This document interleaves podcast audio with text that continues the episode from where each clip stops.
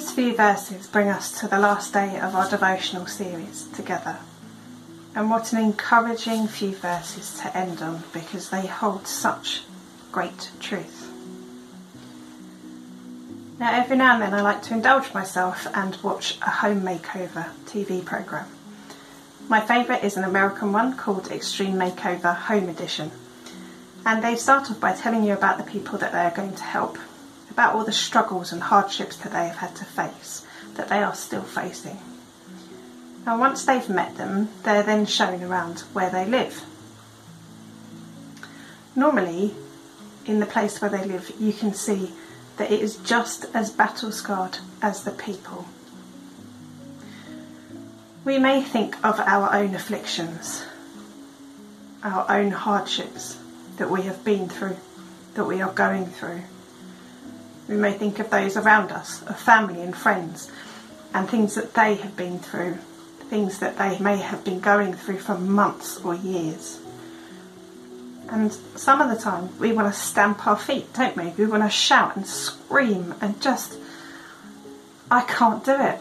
I just can't do it anymore. This is too much for me to bear.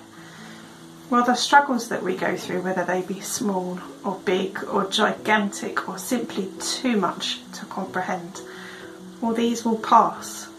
And Paul says, For these things that are seen are transient, and he's right. They don't last for very long, and they will be forgotten when compared to eternal life with God. He also says, for this light momentary affliction, which, let's be honest, makes our hardships sound like we're getting beaten up by a butterfly.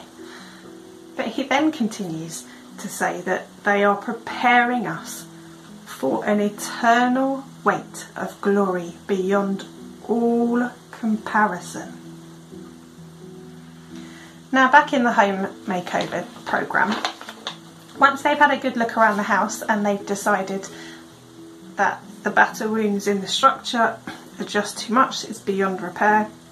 They then take great joy in deciding that the place needs to be demolished.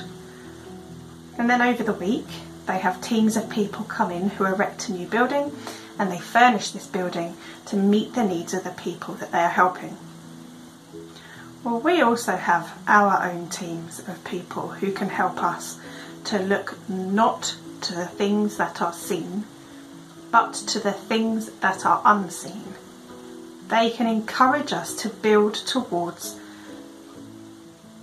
the, unseen and furnish those building bricks with strength, with love, with understanding, and with gospel truths.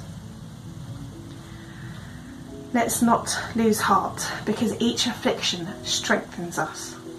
We may not always see it and we may not always feel it, though every time we pray, we open our Bible, we share our struggles with us Christian brothers and sisters.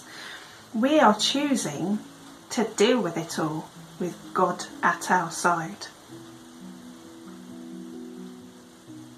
How we endure the hardships now will bring us a future of enjoyment in the glory of God. Now, I think my favourite part of each home makeover episode is when they throw in a brand new car and then they say that they are going to pay off the mortgage, leaving these people essentially debt free. Just as life, just as Christ, sorry, has given us the chance to live a debt free life with Him.